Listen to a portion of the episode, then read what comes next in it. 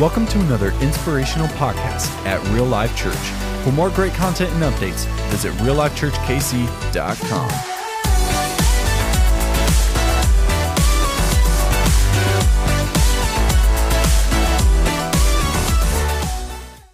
Well, happy Halloween, Real Life Church. We are excited to see you this morning. Whether you are with us in person or joining us online, go ahead and stand to your feet. Let's worship God together this morning.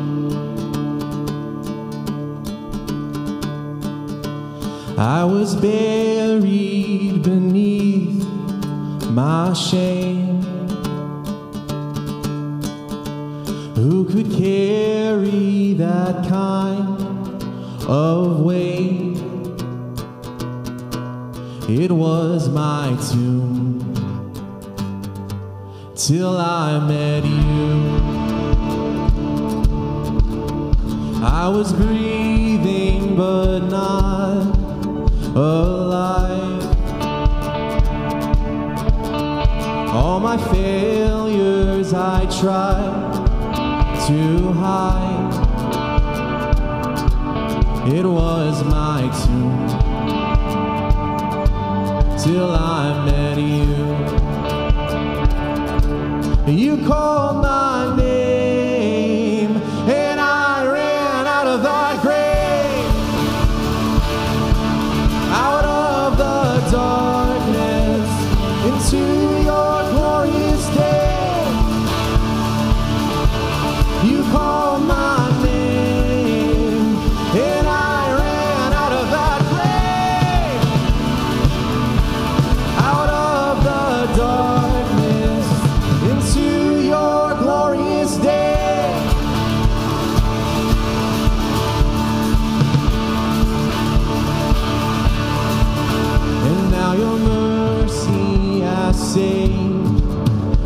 soul.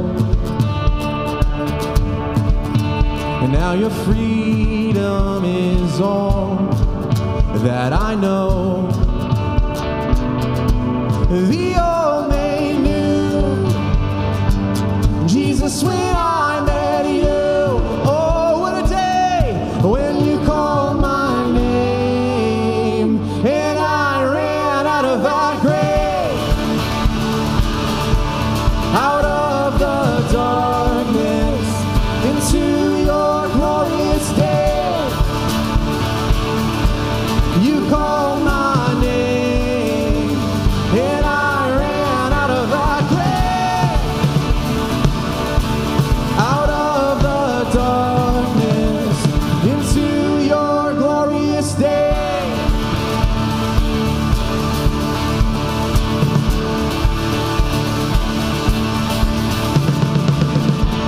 to be in the house of the Lord this morning, put your hands together. You help me out on this next part. I needed rescue. My sin was heavy, but chains break out the weight of your glory. I needed shelter. I was an orphan. Now you call me a citizen of heaven. When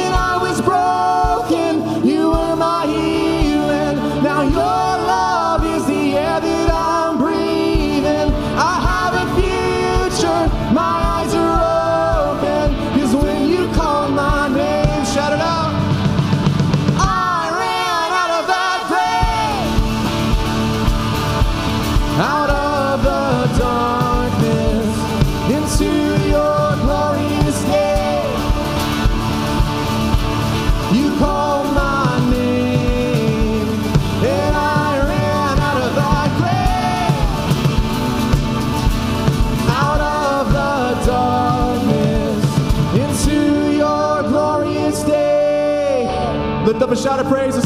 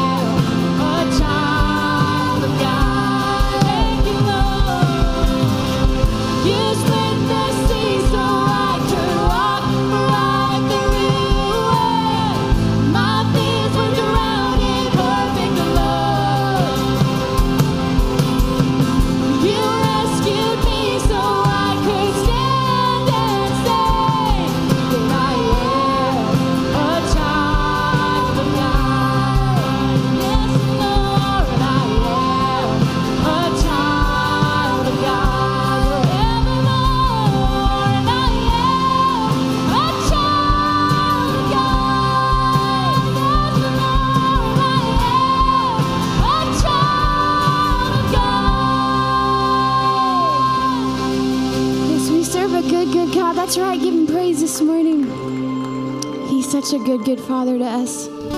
He's a God that turns graves into gardens and bones into armies, and we're going to sing about it this morning and we're going to praise Him together as we continue to worship. I search the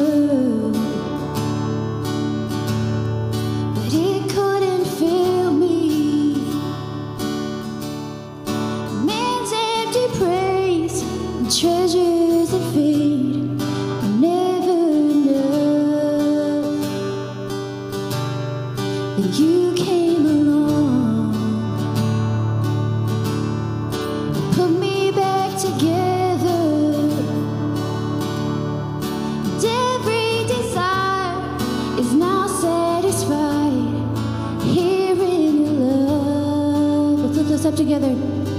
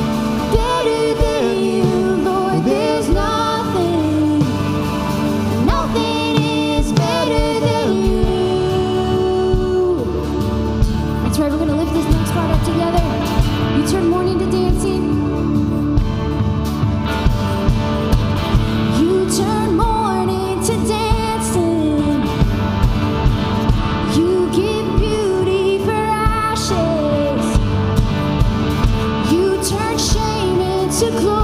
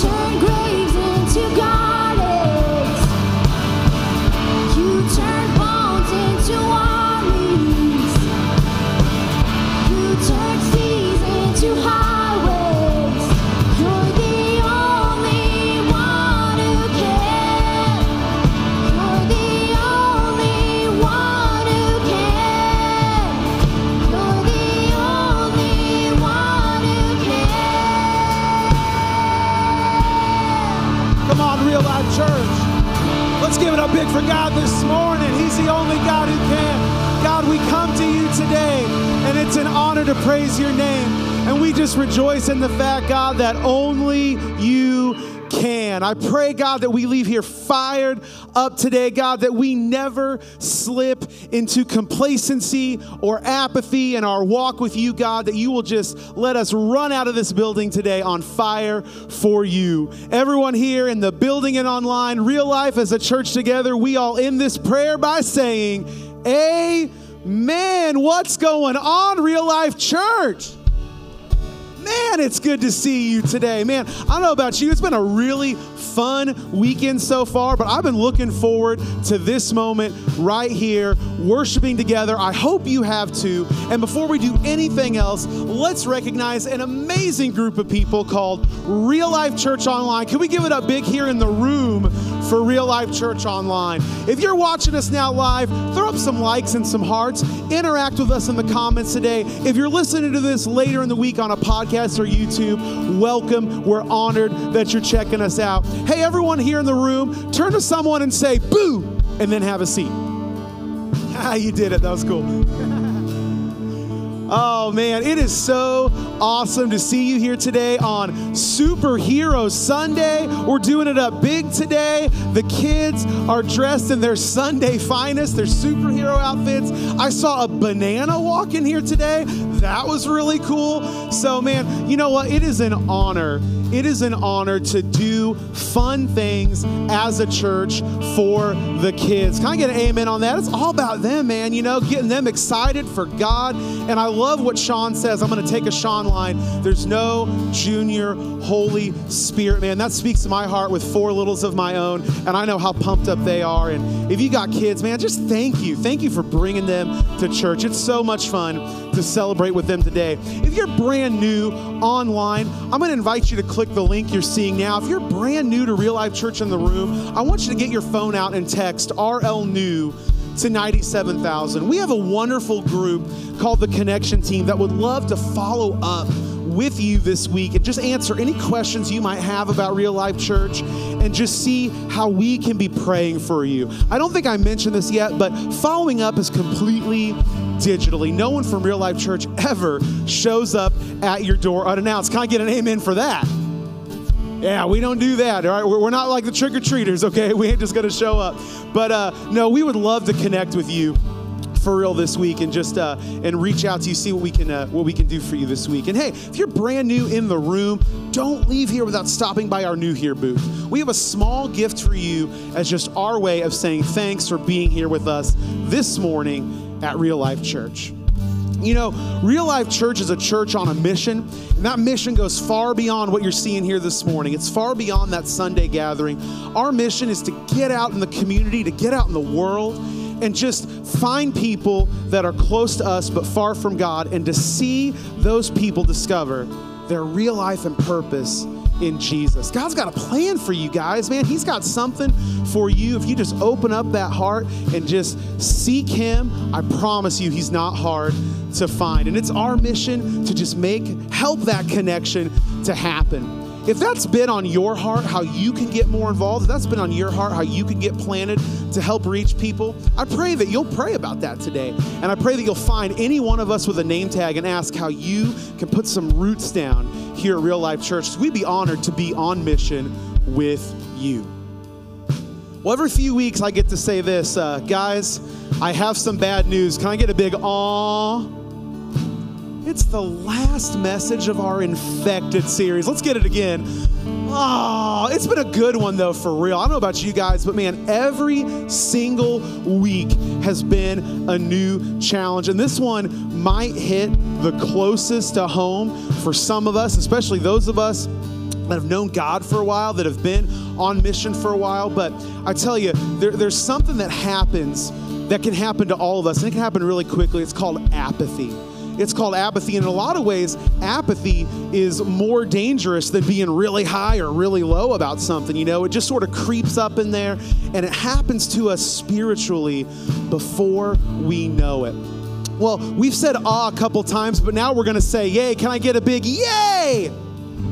Because because the amazing, I almost called him pastor. The amazing, well, he is, the amazing Barry Hardy, yay, is gonna bring us a word today. And we're gonna just lean in right now and he's going to help us to just discover what it's like to find that spark for God again in our lives. Will you give it up big for Barry Hardy? What's up, Barry? What's up, everybody?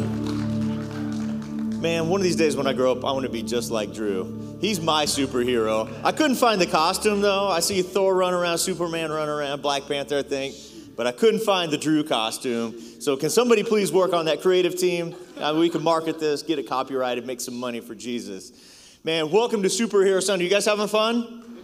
That's right. Man, why do we love superheroes? It inspires us, right? Is who we want to be. Doesn't everybody want to be a hero? Somebody want, there we go. There's going to be somebody out there. No, I want to be Doctor Doom. I want to be the villain. I want to be the destructor, the one that just tears everybody down. No, we love these movies. You know, think of all the Marvel movies that come out in the last several years or the DC movies. There's a reason why billions and billions of dollars have been made through these movies because they're movies that speak to what we think is the best. You know, the hero always wins, right? Everything's set in place. There's always a disaster, something that happens, but the hero shows up just in time. And that's what we want in our lives, right?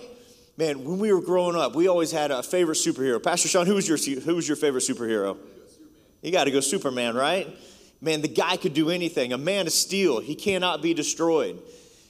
That is what we we're looking for. But what happens in life? Man, when life happens, we put away those childish things and we see that's not how the world really works. And with all our best intentions and with all our best hopes, we enter into life, work, marriage. And we go in thinking that we're going to be the hero in that situation. And then what happens? We get hurt, we get beat down, we get destroyed. We get to a spot in life where we knew things were really, really well at one time and awesome. We had a spiritual passion, we loved life. But these things happen and they continue to happen. And we're wondering, what do these things mean? Why does this happen to me? And we get to a spot where, where, uh, I was going to call him Pastor Drew, where Drew, where Drew talked about. We get to this spot where it's like, we're just at a spot, it's like, eh. You guys been there? I know I've been there. You know, my generation, Generation X, which we're getting older now, we were kind of the generation that was known as like, hmm, you know, we didn't have like the countercultural revolution of the 60s, like we had these ideals that they had. It was like, hmm, you know, parents were divorced, we raised ourselves. Eh, we didn't, we weren't hungry, but we had no passion in our lives. You see that come through in the music, through the grunge scene, whatever. That's who we were. So, you know, this kind of resonates with me. And so, if it does with you, I want you guys to know I'm going to give you the, right here at the beginning, God's called you to something big. And you might tell me, Barry, I'm not there right now. That's cool. That's fine. Hang with me because I'm going to tell you guys some stories that hopefully inspire you and just bring back the fact that God's got something big for you. I want to share this verse with you right off the bat. It's in Hebrews. Paul wrote this book, and in Hebrews chapter 6, he's trying to encourage us. And so, if that's you today and you have apathy in your life, listen to these words. You may not feel them yet, but listen to them. Start them, let them absorb into your heart. He says this God's not unjust because that's what so many of us think. You're like, why does this happen to me? But Paul tells us here, he says, God is not unjust. He will not forget your work and the love that you have shown him as you have helped his people and continue to help them. We want each of you to show the same diligence to the very end. Don't give up. He's saying, don't give up right here so that what you hope for may be fully realized. We do not want you to become lazy, but to imitate those who, through faith and patience, inherit what has been promised. And for so many of us, we're in a spot where we feel like we've given up, you know, and it's like, what does it really matter? Does God really want to use me? Because it doesn't seem like it. God can use somebody else. I guarantee there's somebody else out there better equipped, you know, has God's call in his life, like Pastor Sean or Drew. You know, let God use them. But man, Paul's encouraging us here you are in a spot to stand in the gap to change the life of somebody that is in your circle. Now, I don't know who that is for you. It may be your family, it may be somebody at work, it may be, you know, the whole community. May, I don't know who that is for you, but God's calling you to that spot. And can I encourage you as we listen to these stories here in a bit, that to put yourself in that spot and know that God's got something great for you. Now, I'm like Drew, I love this series. In fact, when I first heard the title, I was like, oh, what's Pastor Sean going to do with this? There's so many things you can do, right? Like, think of all the TV shows about zombies and vampires. They're all kind of a virus idea, right? You get bitten, you get changed. You, who likes zombie movies? You guys like the show Walking Dead? Skin falling off, right? Cool, awesome. You know, think about like I was raised in a generation where AIDS just came on the scene. And dude, how many were you guys were growing up about that time? I never thought that I would have to learn to do wall uh, seats in the restroom because you got to hover. You can't touch that toilet seat, right? Because you don't know what which virus you're going to get. You're going to get AIDS from touching the toilet seat. That's what they thought for a while. Or better yet, have you guys ever had this friend? Because I've had a couple friends like this. Like literally going to the restroom or wherever. Pull in, you can't touch the handle, or they turn around, they kick the door, bam, open it up, and you got some poor old guy standing behind the door getting ready, you know, leave, and he's like, boom, get knocked out. Well, why do we do that? Nobody wants a virus, right? Nobody wants to be infected. And we all know of some famous people that are super, super scared of germs. And if that's you today, I'm not making fun because the reality is, obviously, look at the season we're in, and that's why we're talking about it.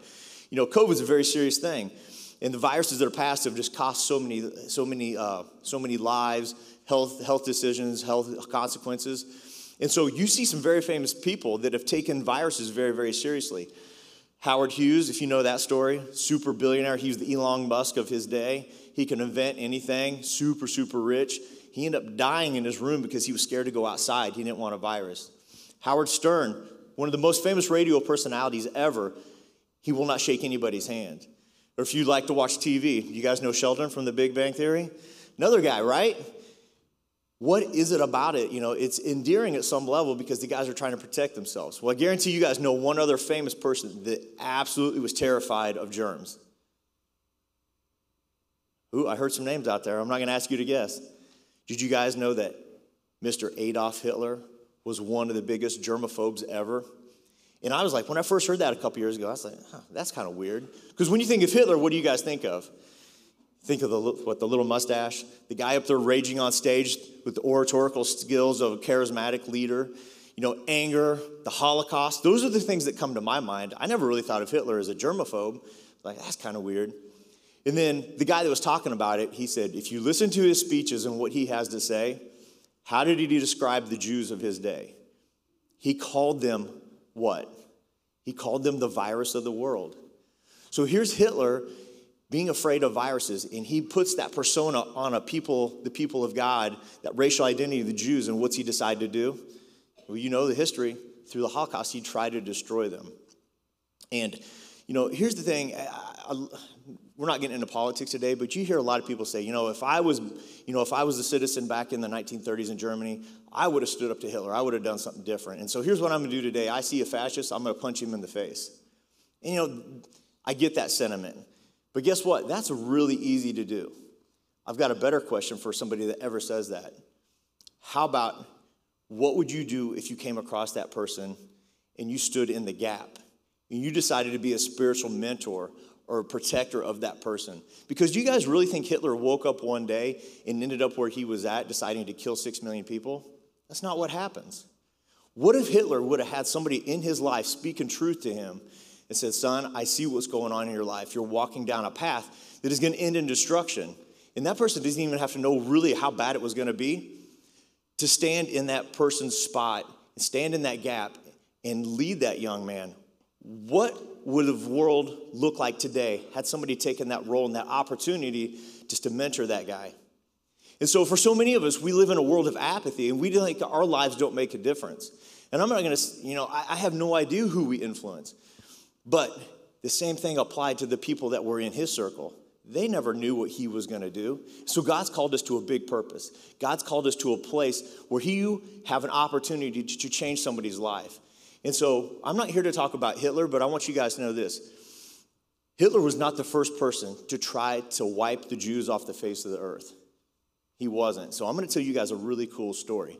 So if you guys haven't had an opportunity to, to read the Bible much, I want to encourage you. I'm going to share parts of this story today from a book called Esther.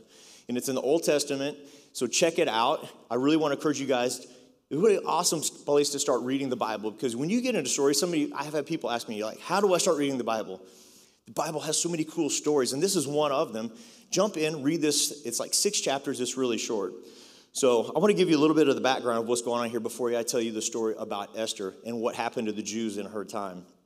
So the quick history is this is that the Jews had a whole kingdom. You've heard of like King David, King Solomon. Well, in that time, man, they were ruling that whole area. God was good.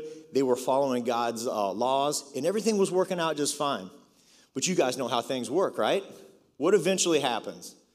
Eventually, you have a guy that comes along that's like, mm, he's not quite as good as David, and he's not quite as wise as Solomon. And that's the story of Israel. And so, what you had was you had some kings that were good, and then they were okay, and then they turned downright bad. And the worst things you ever heard of the Roman emperors, some of the kings of Israel were doing that. And so, God was sending prophets, He was sending pastors, He was sending leadership into those guys' lives to say, hey, you need to follow my law. Here's what I'm calling you to.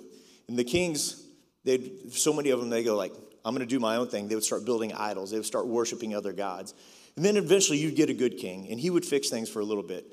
But this whole cycle of history just kept going and going and going to eventually what happened was God pulled the blessings away from Israel, and they were captured by a king named Nebuchadnezzar, which he was the king of the Babylonians. And so we set all this up. Here are the Jews. They know they are the people of God, but they've gotten so far away from him that they've been captured. Can you imagine if that was you today? Somebody took you away from your home, the only country you've ever known, and took you to another place. You'd be like, Where's God? I can't do anything right. You know, God's done with me, I'm over. And that's who we are, and that's who the Jews were at that time. And so here's the next part of the story. So Nebuchadnezzar, he had a downfall, and there was another kingdom that took over, and they were called the Medo-Persian Empire, to give you a little bit of history. So now, if you like movies, here's how I'm going to tie this in. You guys ever see the movie 300 with Leonidas with the abs like Sean? You know that guy? That's right. So the king that he was fighting against was from Persia, and his name was King Xerxes. So now I don't know if Xerxes had all the rings and tattoos and everything, but that's who that's a character, that's the guy we're talking about. So in the book of Esther, that's where this story starts. So now here's the really here's the funny thing to me. Xerxes was the most powerful ruler of his day. What would you guys do if you guys were the most powerful ruler and nobody could question you, right? What would you guys be like? Be like the king, right? Walking around, you go do this, you go do that. Well, here's the funny thing about the Bible. Man, the Bible just lays things out so real and it just blows my mind. So here's the beginning of the story of, of the book of Esther. You have the most powerful king in the whole world. He was as powerful as any emperor was of Rome, more powerful than Hitler, more powerful than any ever US president ever thought about being. So it starts off with the story the king threw a party, right? He had all his nobles, all his servants, they were all there. He's like, hey, guess what? My queen, Vashti, she is so beautiful. I want you guys to all just, I just want you guys to all look at her and see how lucky I am and how I hold her up. He said, All right, servants, I want you to go get her and bring her in so everybody can see how beautiful she is. So they go talk to Vashti, like, Hey, the king's summoning you. She wants you to come to this party. What does she do? This is a lesson on marriage. She goes, Uh uh-uh, uh, I'm busy. I'm watching The View. I don't have time for you. So she tells him no, right? Here's the craziest thing the most powerful guy in the whole world, his wife tells him no, and what's he do? He starts pouting like a baby. He's like, What am I gonna do? So he gets all his, all his wise men around him, all his, uh, all his leaders, nobles. He's like, Guys, she won't listen to me. What do I do? Can you guys imagine that? Pastor Sean calls a leadership meeting, get the board together, get the staff. Guys, I wanted Diane to do something and she didn't listen to me. you know what I call this? I call this Monday. Actually, it's the opposite though. It's opposite though. Chrissy asked me to do something and I just don't listen to her. And then I, I'm like, you're right. I shouldn't have done that. But no, here's Xerxes. He's the most powerful person in the world. And his the leadership around him, they're like, oh, you can't let that stand. You got to get that girl out of here. He goes, because guess what? If all our wives see what she's doing, they're going to do the same thing, and it's going to be the ruin of the kingdom. That's exactly what they told him. So he's like, all right, all right, here's what we're going to do. You're gone. Now, he didn't, I guess to his credit, he didn't kill her, but he was like, Vashti, you're out. So this is the beginning of the story of Esther. So every king needs a queen, so he's got to replace her. So they make a search throughout the whole land, and they bring all the most beautiful women, and they start gathering them up. So here you have Esther who is a Jew. Now, here's Esther is so emblematic of who we are in so many ways. And she's one of these women that starts getting gathered up. But Esther has so many things in her life that could have held her back from the greatness that she could become. And so that's what's going on in our lives as well. God's called you and given you so many gifts, a purpose, a great calling on your life, but we don't think we can do it. And I want to explore some of the things that Esther happened to her and why it could have led her to a life of apathy. So the story begins at Esther, and it tells you who she is. She's an orphan. She is a person in a, a place within a, a group, an identity uh, called the Jews, and they're already like a second class citizen. And on top of that, she has no parents, they've died. It doesn't say why, but you can imagine that in a second class citizen, they probably just got wiped out, like, oh, you're not going to do this? Boom, dead. And so who's left behind? Esther. And I don't know who's here today that has been raised in a situation like that, but maybe that's you today. Maybe you've been in a spot, a situation where all your, all your support structure has been ripped away from you. And that's who Esther was. I can imagine if I'm Esther, I'm Jewish, I'm second class citizen already, and on top of that, I have no support structure, I have no family, my parents are dead. Can God really use me? Does God want something for me, this lowly person? I'm a nobody. And I think of so many people that just take in foster kids, and, and, by the grace of God, my wife and I were able to do that and then adopt. But I saw the system as I got into it, and there's so many kids that just have nothing, and what they do is they just tighten up and they build a shell, and they won't let anybody in because they've been so hurt. And maybe that's you as well, because other orphans in this world aren't just people that are physical orphans from losing their parents, but maybe you're an orphan because you've lost a relationship. you maybe you've lost a spouse, either to death or divorce. You know, I've talked to so many people who are walking that situation and they just feel like, mm, I've been hurt so bad, I'm going to shut down. And God can't use me because I've gone through this. Maybe that's you today. Maybe you feel like an orphan like, like Esther did. And so I want you guys to know that God can work through that and use that, but apathy can set in. We have to get rid of that idea of why try. Here's so the other thing we've talked about a little bit is, is that she was a Jew. Now, the one thing that Esther ended up having in her benefit was is that she had a family member come along and saw the distress of being an orphan and decided to take her into, her into his home. And his name was Mordecai. He ended up being a very, very wise man. And so what Mordecai did was this. He said, hey, Esther, I'm going to protect you. And so when it came time and Esther started getting gathered up, Mordecai was trying to protect her because he probably didn't know what was going to happen to the women that weren't chosen. So he wanted to give Esther the best chance to be chosen to be queen because it would put her in a position to be taken care of. You know, if you're the queen, you don't have to worry about what you're going to eat, how you're going to live. You're going to be taken care of. And so Mordecai wanted that for her. So he said this, though All right, you're a Jew. If you want to be queen, you need to hide that because you're not going to get chosen. You're a second class citizen in their eyes, you're inferior. And so, as Esther's thinking about this, can you imagine being in that spot? You can't tell somebody who you really are because you're going to get rejected. Well, that's what happened to Esther.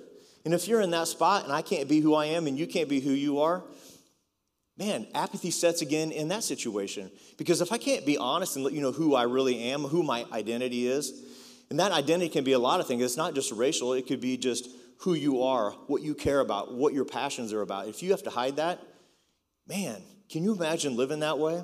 But that's what Mordecai advised her to do. And it was a badge of shame. And there's so many of us that have identities that have shame and guilt tied to that. Because the things that have happened to us, whether we've been abused or whether we've been hurt, you know, those are, are the things that just hold us back, right? And so in Esther's, in Esther's life, she had all this shame and baggage of being a, Jew just tied in around who she was. And that was holding her back. One of the things that I've seen oftentimes, and it happened again this week, I've known so many people that on the outside everything looks like it's together, right? And that's one of the knocks on church. You know, we put on our good face we come to church and everything looks okay to the outside world or the people that we go to church with or at work or wherever. But sometimes there's deep seated issues going on in the background. And those are the things that hold us back. And we're scared to let those things be, we're scared to let people know what's really happening. And in the situation I'm talking about, it's a marriage. It's a guy that I've known forever, and I've known his wife for a long time. And I thought everything, I didn't think anything was perfect, but I didn't really know how bad it was. And they've kept that hidden because it was going to affect his identity. It was going to affect his ministry job. It was going to affect how people looked at him. And Esther, the same thing happened with her. The same thing can happen with us. So here's the next part of Esther's story. So, man, to be queen, I'm not tough enough to do this. She had to spend 12 months getting prepared to even meet the guy, to meet Xerxes. And she was in this whole group of other, you know, just beautiful young maidens. They had to get through all these processes of being dipped in myrrh, spices. I don't know what they were doing, but they, she had to be absolutely perfect to meet the king. So here's the awesome thing about Esther the people that were serving the king, they saw something special in Esther. In the same way that somebody sees something special in you guys, I know it. And so what God was doing behind the scenes was this is that they were preparing Esther to meet the king. And she found favor in everybody's eyes because even though that she might have been apathetic and didn't see the gifting and, and the good things in her life that she could bring to the world and stand in the gap to protect somebody, God saw it and the people around her saw it. And so what happened was is that eventually she got to meet the king and he said, "Bam, girl, that's the one. Right there. That's the one I want." And it was no doubt. It was like no dating game. We're not going through contestants A, B, and C. I've got the first one. That's it. So Esther became king, or queen, I'm sorry. Esther became queen. Esther was chosen, man. She hit the lottery, right? And that's what we think sometimes. Like, oh man, I had it. It was good. But then you really start finding out the details. What was really going on here? Yeah, she's the queen, but we already saw what happened to the first one, to Vashti. There's really no power here. There's really no prestige other than I'm just a trophy. I'm just a I'm just a, another piece of jewelry on this guy's ring. I'm just something to make him look better. Really, she was powerless. She didn't bring anything to the table. And here's the other interesting thing was is that in that time and in that world, and the Bible talks about it, she couldn't even go see her husband anytime she wanted. And if he went to, she went to go see him without being summoned, she was under the threat of death. If she just needed to ask him something, hey babe, let's talk about this. I didn't summon you. Oh. Can you imagine living that way? How many of you have felt powerless in some situation in your life, whether it's at work and you've been put under a load and given a job to do that you're not resourced to do? Maybe you were raised in an abusive situation, and I hear this story more than I care to ever think about. Don't tell anybody, or I'm going to hurt you and your sister. Can you imagine being in a situation where you are completely helpless and completely powerless? You walk into that world, and maybe that's you today. How can you not give up? How can apathy not set in? Man, I get it. I can't make that change because I have no power to do it. And that's where Esther was at. So, as we continue to the rest of Esther's story, and I really encourage you again, go back and read the whole thing because it's so awesome. Esther becomes queen, and Xerxes is making changes everywhere. And what she, what he does is that he ends up raising up another guy. uh, He raises up another servant, and his name's Haman. And the Haman guy, this is where the plot turns bad. Haman's not a good guy. He's power hungry. He's money hungry. He wants all the prestige for himself. He'd really probably like to get rid of Xerxes, if truth be told. Well, he gets promoted to this prestigious position, and everybody's kissing his hiney, right? They're like, "Oh yeah, Haman, you the man, you the man," except one guy. Who was that? It was Mordecai. It was the guy that was a God fearing man that had raised up Esther, protected her, and, was able to put her in a position where she became king. Mordecai wouldn't bow. Mordecai wouldn't kiss his, kiss his hand, wouldn't give him honor, because he knew what kind of guy Haman was. And that just ticked Haman off. So the rest of the story, where the plot really goes, is Haman says, You know what? I'm going to kill Mordecai. Mordecai was a Jew. You talked about Hitler, but guess what? Killing Mordecai is not enough. Killing his family is not enough. Yep, I found out Mordecai's a Jew. We're going to kill everybody. This is Haman's plan. And so Xerxes doesn't know what's going on. He doesn't care about the Jews. He doesn't, he's, what's up? Okay. So Haman goes in, he goes, hey, guess what, king? There's a people throughout your, your kingdom. They don't listen to the laws, they don't follow your customs. Hey, guess what? I'm going to give you $10,000 or, or 10,000 talents of silver, which was probably millions of dollars. And I'm going to give it to the treasury just so we can go kill all these people. Because it'll be a good thing for you, king. King's like, ah, okay, you're my leader. I'm going to listen to you. Keep your money. Just do what you got to do. I'll cover the cost. We're going to kill all the Jews. He didn't know that Esther was a Jew. So Mordecai hears this. He rips his clothes off. He starts praying and fasting. And, and Esther's people come to her and go like, man, Esther, did you hear what happened? Do you see what Mordecai's doing out there? What's going on? And she has no idea. She's in the she's in the she's in the uh, where do kings and queens stay? They're in the castle. I don't know what they're in. They're in a building separated somewhere. This is Persia. This isn't this isn't England. This isn't King Arthur. I don't know where she's at, but she's separated. She goes and sends her service to Mordecai. Dude, what's going on? He tells her what's going on. So this is the spot where Esther Esther could have said, What am I going to do? Who am I? Apathy could have set in. And God's calling her to stand in the gap. And Mordecai's saying, We need your help. So for you guys today, I got three things for you. How do we break through apathy? How do we get this out of our life? How do we get rid of this infection to stand in the gap to change the lives of the people that God's called us to do? And we're, real quickly, Esther did three things. The first one is this is she got the right perspective. Because when we're apathetic, so many times, who are we focusing on? Very self-centered. We don't think about anybody else besides ourselves. I'm not good enough. I'm not, I don't have the right identity. Whatever that is, God said that's not true. Esther, that's not true. What is your perspective? Life is bigger than just us. We can make a difference in somebody's lives. Who are the people that God put in your path to make a difference? For Esther, it was the whole nation of Jews that she could protect. Now, I'm not saying our influence is that big, but I guarantee you, can change one life.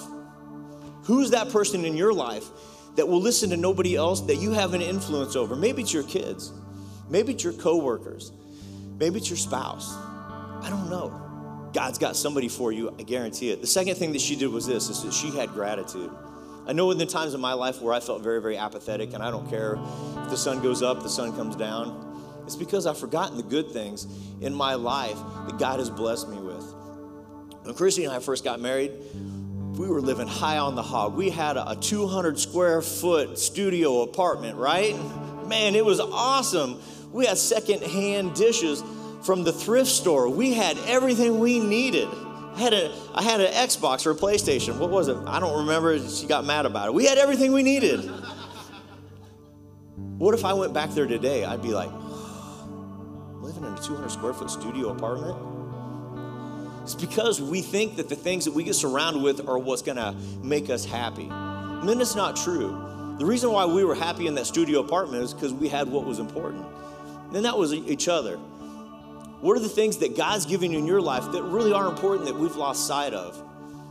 There's so many things that we forget about because we get our eyes on something else. Gratitude is the thing that just, just destroys apathy. Because if I can be thankful in the little things that God gives us, man, it takes the eyes off myself and puts it where it should be. Thanking God for the things that He has given us. The last thing she did was this is that she exuded so much bravery that it is impossible just to put uh, just an idea of what that really means on it. So Mordecai called her to do this. Here's the rest of the story Esther, we need you. Maybe God has put you in this place. In fact, let's read this verse Esther, Esther chapter 4. Maybe God has put you in this place. For if you remain silent at this time, relief and deliverance for the Jews will arise from another place. Can I stop right there? Yeah. Can God use somebody else? Absolutely. God will accomplish his ends. But God wants to use you because you are in the spot he has you right now. The next verse. But you, oh, sorry, but you and your father's family will perish if you don't fulfill that mission. And who knows, but you have come to your royal position for such a time as this. Esther, maybe you're here for a reason right now because God's got you in the spot. Maybe that's you. Maybe that's me. What does God have you in an area that nobody else can do? Because it's so easy to say, man, Pastor Sean, I'm going to send you over to this person's house. They don't know him. They have, he has no relationship with that person. Yeah, he'll go do it. They don't know him though. They know you. They know me. Whoever that person is. Man, the bravery that we have to have sometimes to walk in that situation is the bravery of Esther. Esther walked in and said, Guys, if I go to see the king, he may kill me. He hasn't summoned me. It's going to cost me everything. The bravery is to do the right thing when it could cost you everything. And maybe our lives aren't called and it's not going to be that drastic, but sometimes it feels that way. And that's where the apathy comes in. Like, ah, somebody else will get it. But man, God's called you to be brave. God's called you to make that difference. Only you can do it in the way that God's called you to do it. The things that God has given us, man, it is so awesome. Esther decided, guys, if you want me to do this, I want you guys to stop and pray for three days. I'm going to do the same thing. And she did, and they did. She goes in to see the king, and the only thing that she was looking for is for him to roll, hold out his scepter because that means that she was welcome. And that's what happened. She walked in, he held it out. He said, I will give you anything up to half of my kingdom. What do you want? And I don't have time to tell you the rest of the story, the whole thing. But guess what? She worked a situation. This woman was smart. She was wise. She was cunning. And when it was all said and done, Mordecai was saved. The Jews were saved. Haman was dead. Justice came. Esther played the hero in that situation. It's the same thing that can happen in your life. Don't ever buy the lie that you can't be the hero because you don't think you're good enough, because the apathy is set in. Your identity, you have to hide from people. God can use you no matter what. And as I finish here, I'm going to finish with stories from two different movies. And a lot of people make fun of me because I'm always reference movies. But here's the reason why I talk about movies is that every culture throughout history has a story. And they tell all their values and principles, what they believe in, through those stories. And in our culture, we use movies to tell those, to give our principles, the things that we believe in, whether it's superheroes or just whatever, whether they're romance. So the first movie I want to talk about real quickly is have you ever seen a movie called G.I. Jane? It's a movie about a fictionalized where a woman goes to be a Navy SEAL, first one ever. She's going through the training. And I'm not sure if all the all the details are completely correct, whatever. But I do know this is that I've talked to some people that are in the military, and there's this part of the there's a part of the movie that's absolutely true. Because the people they bring in to be Navy SEALs or Army Rangers or whatever, but specifically here Navy SEALs, they were the best of the best. They were the strongest, the toughest, the most dedicated. Maybe that was you at one point. Maybe you're the strongest, the most dedicated, the people, the person that everybody looked to. But apathy set in. And that's what happens with these guys because these guys get beaten down. They want to make sure that they're prepared and ready to go. They're carrying the boats, they're carrying the logs. They have no sleep, they're starved. And this happens for a week. Well, they have a way out. And what it is, is if you've seen the movie, there's a bell sit right in the middle of the courtyard. And if you want to be done and you want to give up, you go in and you ring the bell. Ding, ding, ding. And so you see the movie and you watch it, these guys get beat down, they're bloodied, they're hurt. And you see this guy going up and his head's down, he's dejected and he's just over it, he's given up. And he was one of the best. He goes up, goes ding, ding, ding. And all the, all all the training guys are like, you don't, you should leave now. And that's what they're telling these guys. And that's what the world does to us. You're not good enough. Drop out now, ring that bell. And so there's so many of us in our lives that we've rang that bell. We think that we have. My spouse left. Ding, ding, ding. I got cancer. God can't use me anymore. I can't give anything. Ding, ding, ding. And that's what happens. And that's what we feel like. Sometimes maybe it's frustration. I've been in churches where, man, God's got a call on somebody's life. And they don't let them do it because they're not good enough, they're not qualified. And that person goes, okay. Ding, ding, ding. Esther had that bell rung in her life. She was an orphan. She had to hide her identity. She was powerless as a queen. And we have the same thing happen in our lives. Have you rung that bell in your life? I know that I have. I can't do it. I'm not good enough. Ding, ding, ding. Last movie I want to reference is this. My wife, can I tell you, my wife hates these movies. Rocky. How can you hate Rocky? Oh, yeah, clap. If you like Rocky, can you clap? There we go. Give me some support here. Well, here's the scene that I want to talk about. It was probably the worst movie in that series. Was Rocky Five. It was with our own Tommy Morrison. He played a guy named Tommy Gunn. But can I set the scene a little bit? Because if you haven't watched Rocky, you should. Go read Esther first. Don't listen to her. Go read Esther first, and then go watch some Rocky. So Rocky's this guy. He's he's from the streets. Nobody gave him a chance. He pulled himself up, became champion. So by the time Rocky 5 comes around, he's been the king, but he's getting older. He's basically done. And at the beginning of the movie, he finds out that he's broke. So he's punch drunk. He's not the guy he used to be. That's who his identity was. And excuse me. And on top of that, he no longer has any money. So he has to leave his big, huge palace and move back to the streets where he grew up in Philadelphia. So the last thing he can find to do is pour himself into somebody else. Maybe that's you today. Maybe you have poured your life into somebody else. And for Rocky, it was some guy named Tommy Gunn, an upcoming fighter that nobody believed in. So Rocky took his time and basically adopted him. He became a son to Rocky. This guy turned his back on him. And ultimately, towards the end of the movie, they get in a huge street fight, and Tommy's just wailing on him. He's half his age, just beating him down. And here's where the scene becomes very, very powerful. You have Rocky sitting down, older guy, beat up, laying in the street. He's hurt, and he starts having all these flashbacks because he has all these mental issues because of the brain trauma he's had from being a boxer.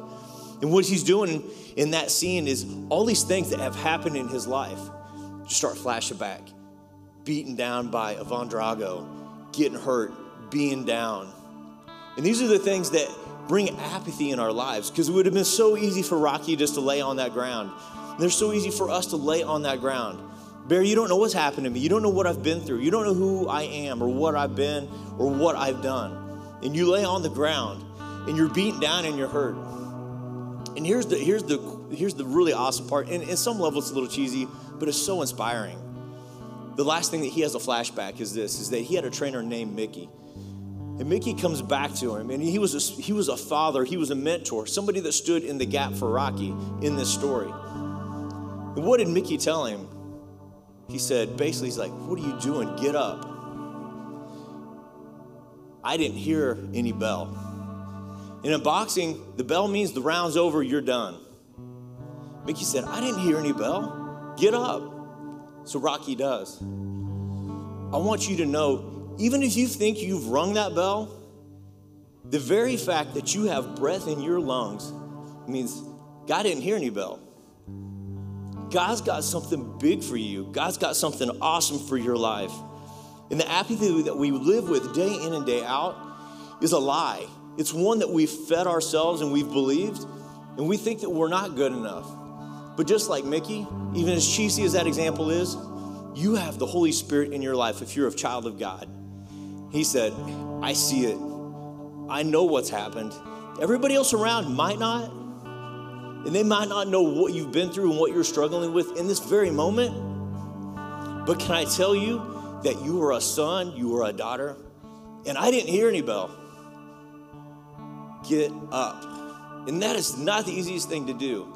But here's the thing that God calls believers, disciples, a really cool name. And we put a lot of baggage on it that doesn't really have anything to do with what it is. God calls you a saint. You want to know what a saint is? A saint is not somebody that gets things done on their own. A saint is not somebody that is just super gifted beyond all callings and just who they are just by themselves. A saint is a hero. He's a hero that lives with God's purpose in his heart and depends on God's power. Man, real life, I look at each person here online if you're following. I can't see your face, but I know that God's got something special for you. And even though you think you've rung that bell, you haven't. God didn't hear it. Real life, can I call you to get up today? Who is that person that you can stand in the gap for, make that difference, have gratitude in your heart, and just change the community that God has called you to live in? Because I know you can make a difference. No matter who you are, where you've been, God's got something great for your life today. Will you pray with me? God, I come before you. I just thank you for the opportunity to just to listen to what you have for us today. God, just thank you for the inspiration of Esther. God, just thank you for a people and that will stand in the gap. God, just thank you for the people that show up week in and week out here at Real Life and just make a difference in, in who they are and what they do. And God, I just want to pray for, for people here today. So if you're out online or you're here today, and man, God's got somebody in your life that you need, you know you need to stand in that gap for, I want to pray for you. You may think that you don't have anything to offer, but can I tell you you do? So can I have the honor of praying for you today? Raise your hand if you've got a place where you know that you can stand, that you will make a difference in somebody's life. and you want to make that difference today, would you raise your hand and let me pray for you? I see hands all over. God, be with your people today. Give them the courage and just the ability to depend on you. God, know, let them know that they have been created in your image and that they have a great purpose and a passion to fulfill. God, allow them just to make a difference where they're at today by living in your power. I want to pray for one last group today. Maybe you're an orphan from the beginning because you don't know your spiritual father. And can I tell you that God is searching for you today? In the same way that Esther went from a nobody to the queen, a, a position of privilege, man, that position's always been available for you to be in God's house, to be in God's family. God's calling you home today. And you know that you've had things that have gone wrong in your life and you've fallen short and you're not a perfect person. God knows that as well. So if God's calling you today just to follow Him, pray something like this along with me God, I know that I've sinned and, and I've done so many things that are wrong. And I want to give those things to you today. God, accept me for who I am, where I am, and accept me as the son and the daughter that you've called to be, called me to be, and I will follow you the rest of my days. Amen. Man, can we get up for everybody today that made that decision? Man, God has a purpose for your life today. How incredible. And hey, if that's you today and you say, yeah, I'm stepping into that call from God. I feel that pulling inside of me. I want to know what that is to be His child. We could not be more excited for you. I have a couple of next steps for you. And the first one's this to take out your phone. If you're joining us online, you can click the link, text RL Next to 97,000. That is going to take you to part of our website for helping you know what's next on your journey with Jesus. It gives you a place to share your story with our team so we can reach out and encourage you. It gives you some resources to connect as you walk with God. And if you're joining us in person here, we also have on the back table on the way out of the worship center some red bags. Please grab one. There is a Bible in there with a connection to some of those links that will help you on your journey with Jesus. And maybe today you know God, you are his child, but you're you're wondering, you're at that crossroads kind of like Esther saying, you know, do I stay back and do what's comfortable or do I step out and say, God, what is it that you have for me? Do I sign my name at the bottom of that blank page saying, "Yes, God, whatever you have." And I have a next step for you as well. Next week, we are doing our crash course. And this is an incredible opportunity to come spend a couple hours with Sean and I to walk through how God has made you, who He's called you to be, how you can connect to that purpose and ultimately make a difference, either here at real life, out in the community, in your work, wherever it is that God's calling you. But maybe today you're saying, Should I say that yes to God? And I'd love to share a story with you about our crash course. A few weeks ago, um, Sean actually got to do our crash course with um, a guy named Dan, who now is coming to real life and has been for a while. Um, and it was really cool because met up with Dan, and Dan said, You know what? I knew God a long time ago, and I kind of walked away, but I know I just feel Him calling. I want to be back. I want to have God in my life. So he took a step of faith, came to Crash Course, connected with Sean. He got connected on our dream team. So last week was actually his first week serving on our team, on the Pipe and Drape team. If you don't know what Pipe and Drape is, join our team, but it's all this wonderful black drape that you see to turn this into a worship gathering center. Um, and so it was just really cool to see him not only come to Crash Course, but jump onto the team. And he was sharing with Sean, he's like, man, I just feel like God has ignited that spiritual passion back into my life, into my walk. And so last week we also got to have our heart and soul night, and it was just an incredible shot in the arm for our team, a time of encouragement. And I love it because that morning was Dan's first time serving on the team. He goes out that afternoon, he's driving on the road, somebody needs help on the side of the road, pulls over to see how he can help that person, and then in the process starts a conversation to, hey, invite that person to church. Why don't you come out? I go to this awesome church. Just every step along the way. And then he's like, you know what? I'm going to go to Heart and Soul Night on his first day serving on the Dream Team. So came out, hung out with the host team at Heart and Soul. And then at the very end of Heart and Soul Night, Sean asked everybody who was at the table, somebody to stand up and pray for their team. And without missing a beat, Dan, first day on the Dream Team, stands up, puts out his arms, prays over those guys on the host team. And it was just really cool to see how God has just grabbed a hold of him and is working in his life to make a difference in people around him. And it wasn't because of anything Sean did or because we did here or had a crash course, but Dan was willing to say yes to God and to say, you know, God, whatever you have, if it's uncomfortable, it pulls me out, I'm going to do it. And so it's just so cool to see God using people and grabbing a hold of their lives. So I don't know if he's in here right now. I saw him this morning, but let's give it up for Dan. Yeah. Um, It's been so cool to see just so many of you how God has grabbed a hold of you and gotten a part of the team. So if you're in that moment where you're like, I don't know what to do, but I want to say yes to God, come out to Crash Course next week. Sean and I would love to connect with you. You can sign up RSVP on our website. It's from 2 to 4:30 um, next Sunday, so we'd love to see you. And the last next step is this: that we get to make a difference in the lives of Dan's all over our city because of your generosity. So let me encourage you to feed the thing that feeds you, feed the thing that's making a difference in our lives, and you can do that a few ways. You can go to reallifechurchkc.com, you can click give, you can text any amount to 84321, or we have a giving box in the back that you can drop cash or check in there. So let me invite you to be a part of what God is doing here at Real Life. And then I would love it if you would check out this video to see what's coming up.